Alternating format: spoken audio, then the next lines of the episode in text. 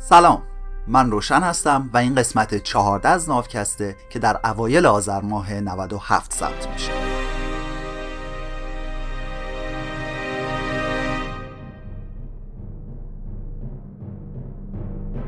ما تو ناوکست دوست داریم که تعصب از ما دور بشه و کسی خودش رو به هر دلیلی بالاتر از بقیه نبینه. چیزی که اینجا میشنوین ترجمه من از کتاب سیپینز نوشته یووال هراریه که از روی نسخه انگلیسی کتاب به شما ارائه می‌کنم. تو قسمت های قبل روند تکامل انسان رو بررسی کردیم و از انقلاب شناختی به انقلاب کشاورزی رسیدیم. و این قسمت آینده در راه است. انقلاب کشاورزی یکی از موضوعات بحث برانگیز تاریخه. بعضیا طرفدار پروپاقرس این ایدن که این انقلاب ما رو تو راه موفقیت و پیشرفت انداخت. بعضی هم اصرار دارن که این انقلاب ما رو به تباهی کشوند. میگن این نقطه عطفی بود که انسان همزیستی و ارتباط نزدیکش با طبیعت رو قطع کرد و بودو بودو رفت سمت هرس و آز و از طبیعت فاصله گرفت. حالا گذشته از این که این راه ما رو به چه سمتی برد راه برگشتی برامون نموند.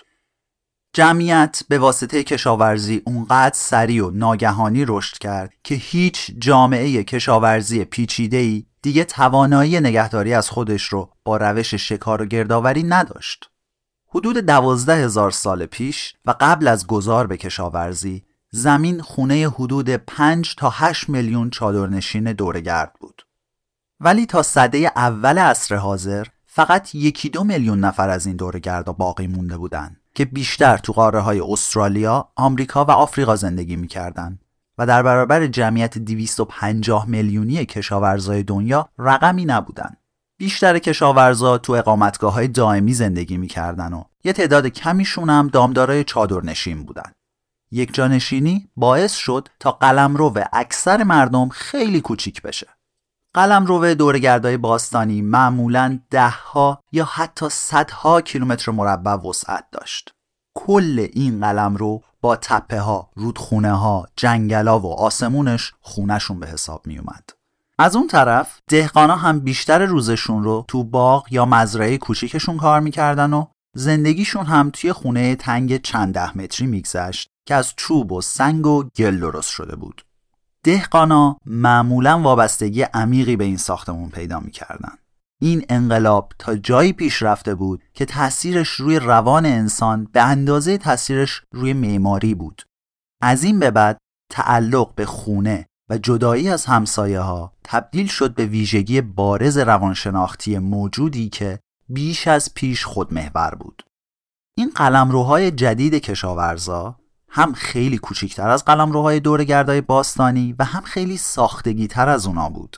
سوای استفاده از آتیش، دورگردا زمینایی که توشون میچرخیدن رو خیلی کم تغییر می‌دادن. از اون طرف کشاورزا تو جزایر انسانی ساختگی زندگی می‌کردن که با زحمت تو دل حیات وحش ساخته بودن. اونا جنگلا رو قطع کردن، کانال آب کندن، زمینها رو پاکسازی کردن، خونه ساختن، مزارع رو شخم زدن و درختای میوه رو خیلی ردیف و مرتب کنار هم کاشتن. در نتیجه یه زیستگاه ساختگی داشتیم که فقط برای آدما، گیاها و حیواناشون ساخته شده بود و اغلب هم با یه دیوار یا پرچین ازش محافظت می‌شد. خونواده های کشاورزی هرچی از دستشون برمیومد می‌کردن تا حیوانای وحشی و علفای هرز رو به اینجا راه ندن. اگه موجودات فضول می اومدن این تو سری بیرون انداخته می شدن. و اگه بازم سر کلشون پیدا می‌شد آدما دنبال یه راههایی برای نابودیشون میگشتن. واسه همین هم اومدن اطراف خونهشون استحکامات دفاعی ساختن.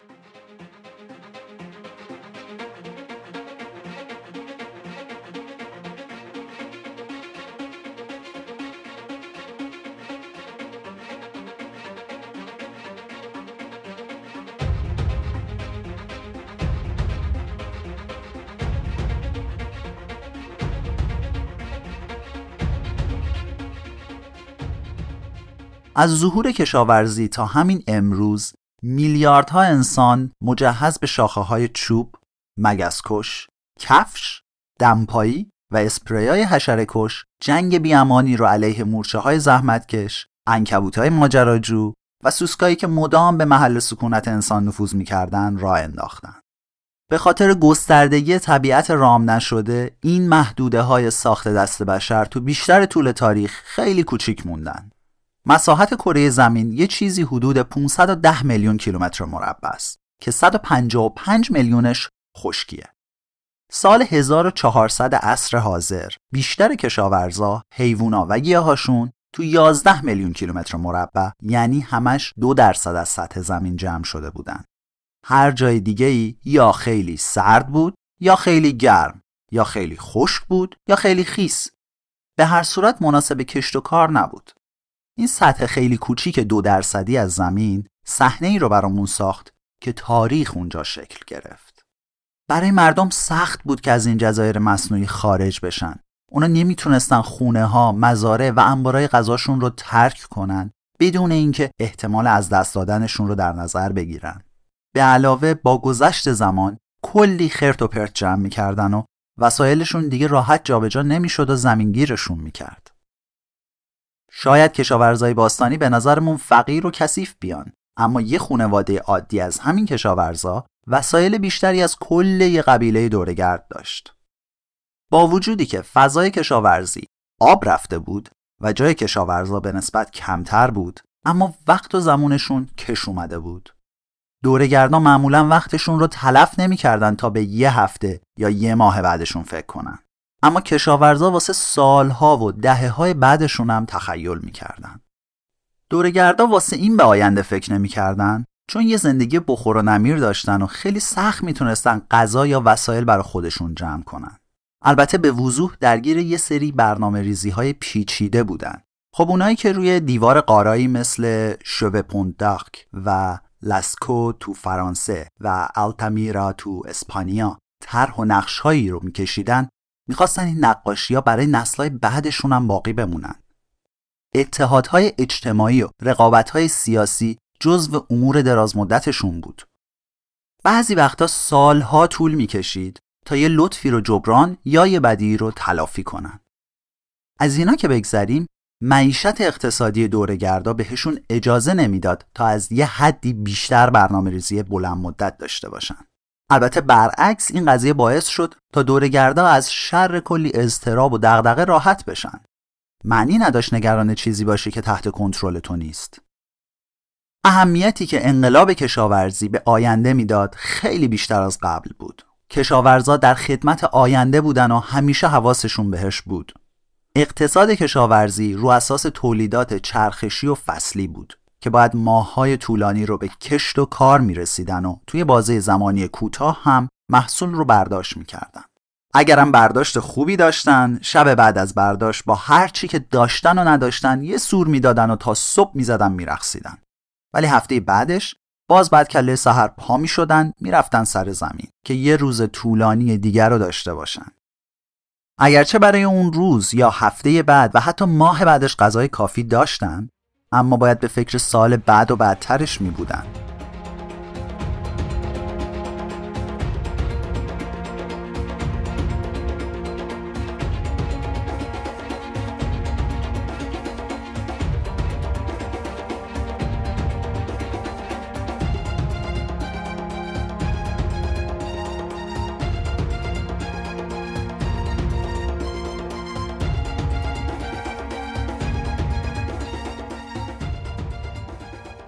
نگرانی از آینده فقط بابت تولیدات چرخشی و فصلی نبود. این نگرانی به خاطر بلا تکلیفی ذاتی کشاورزی بود. روستاها همیشه تو خطر خشکسالی، سیل و تاون بودن چون که برای گذروندن اموراتشون یه تعداد محدودی از گیاها و حیوانات اهلی رو پرورش می‌دادن. دهقانا بیشتر از مصرفشون تولید می‌کردن تا بتونن ذخیره هم بکنن. چون اگه قله ای تو انبار نباشه روغنی تو سرداب نباشه پنیری تو دولاب نباشه خشک گوشتی قرمه ای تو پستو نباشه خب تو خشکسالی از قحطی میمردن. و این خشکسالی ها دیر و زود داشتن اما سوخت و سوز نداشتن. بالاخره از راه می‌رسیدن. دهقانی که به امید نرسیدن خشکسالی میشست خیلی دووم نمی آورد پرانتز باز راستی به کلمه باران دقت کردین. بار اینجا بار درخته. تو ترکی هم به بارون میگیم یاغش یا یامور. اینم از کلمه یاغ به معنی چربی میاد. چربی هم یکی از مهمترین محصولات برای دامداراست. اینم از تاثیر کشاورزی روی زبون ما. فصل بارون فصل محصوله. هم برای کشاورزا هم برای دامدارا. پرانتز بسته.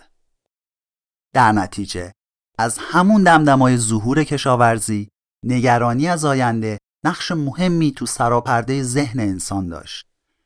جاهایی که کشاورزا روی بارون برای آبیاری زمیناشون حساب می‌کردن شروع فصل بارون به این معنی بود که هر روز صبح برن به افق خیره بشن هوا رو بو بکشن و به چشاشون فشار بیارن که ببینن آیا ابری هست اون دور برا بارون سر وقتش کی می‌رسه؟ اگه برسه به قدر کافی میباره؟ نکنه طوفان بشه همه بذرا و جوونه ها رو به شوره ببره. تو همین حین تو جلگه های رود زرد و فرات و سند دهقانای دیگه با همون قدر هیجان حواسشون به ارتفاع آب رودخونه بود.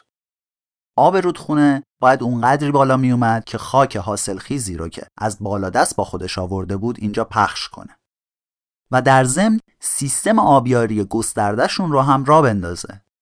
اما اگه رودخونه بیش از حد یا بد موقع تقیان می‌کرد می‌تونست مثل خشکسالی و به همون اندازه به زمیناشون لطمه بزنه.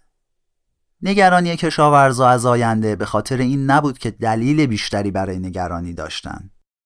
بلکه واسه این بود که می‌تونستن از قبل یه فکری به حالش بکنن.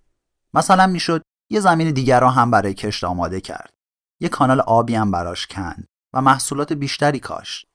آتیشی که این دلواپسی به جون یک کشاورز مینداخت باعث می‌شد تا مثل این مورچه های کشاورز تو تابستون زحمت بکشه و عرق بریزه تا درخت زیتونی رو بکاره که قرار بچه ها و نوه هاش ازش روغن بگیرن. این کشاورز ولع خوردن غذایی که امروز هوس کرده رو تا زمستون یا حتی سال بعدش عقب میندازه.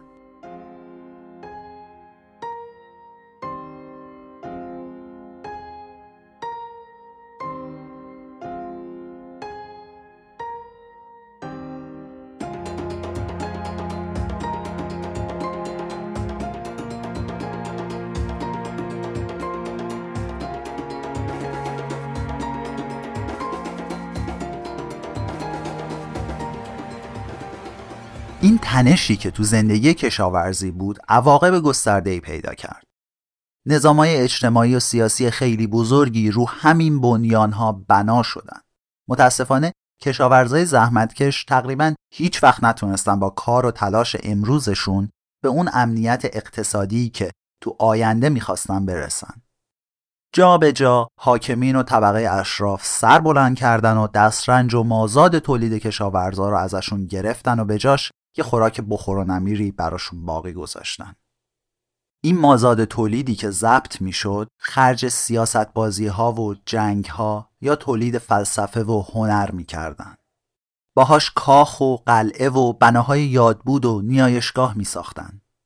تا همین اواخر دوران مدرن بیشتر از 90 درصد جمعیت انسانها را کشاورزایی تشکیل می‌دادند که هر روز صبح از خواب پا می شدن تا با عرق جبینشون روی زمین کشت و کار کنند.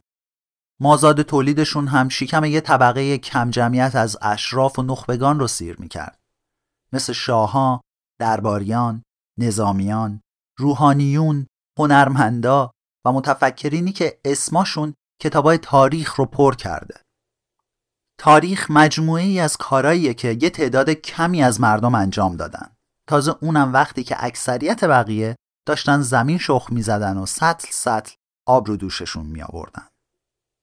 دست آخر این مازاد تولید کشاورزا به همراه فناوری نوین حمل و نقل امکان این رو فراهم کرد تا آدمای بیشتری تنگ هم جمع بشن و اول روستاهای بزرگ رو بسازن بعدش هم شهرهای کوچیک و آخرش هم تبدیل بشن به شهرهای بزرگتر همه اینا هم با شبکه های تجاری و قلمروهای پادشاهی جدیدی که شکل می گرفت به هم وصل می شدن. ولی خب بهبود حمل و نقل و مازاد تولید غذا برای استفاده از این فرصتهای جدیدی که پیش اومده بودن کافی نبودن. ممکنه که بتونیم شیکم هزار نفر از مردم یه شهر یا یه میلیون نفر از مردم یه کشور رو سیر کنیم. اما این دلیل نمیشه که همین مردم بتونن سر تقسیم آب و زمین با هم به تفاهم برسن یا اینکه بتونن اختلافات و مناقشات رو حل و فصل کنن و یا بدونن که موقع جنگ و قحطی باید چه رفتاری از خودشون نشون بدن اینجوری حتی اگه انبارای غذامون هم در حال انفجار باشن وقتی که نشه به هیچ توافقی رسید همه جا دعوا میافته. بیشتر جنگا و انقلابای تاریخ به خاطر کمبود غذا شروع نشده. هدایت انقلاب فرانسه دست کشاورزای بیچاره نبود. دست وکلایی بود که اتفاقا وضع مالی خوبی هم داشتن. جمهوری روم که قبل از امپراتوری روم بود تو صده اول قبل از عصر حاضر به اوج قدرتش رسیده بود. این زمانی بود که ناوگان دریاییشون گنجینه هایی رو از سرتاسر مدیترانه به روم می آوردن که پیشینیانشون تو خوابشون هم این همه ثروت رو ندیده بودن. اما بازم تو اوج فراوونی و ثروت نظام سیاسی روم از هم پاشید و زنجیره از جنگ های داخلی شروع شدن. این یکی رو ممکنه یادتون بیاد. کشور یوگسلاوی سال 1991 غذای کافی برای همه مردمش داشت. با این حال تبدیل به یه حمام خون شده از هم پاشید.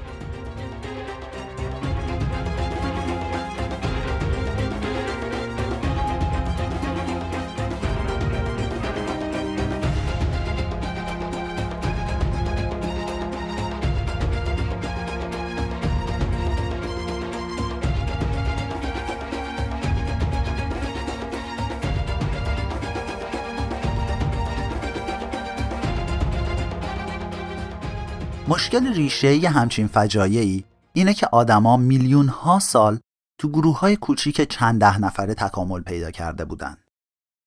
این چند هزار سال فاصله ای که بین انقلاب کشاورزی تا ظهور شهرها و پادشاهی ها و امپراتوری ها افتاد برای تکامل و به وجود اومدن غریزه همکاری جمعی کافی نبود.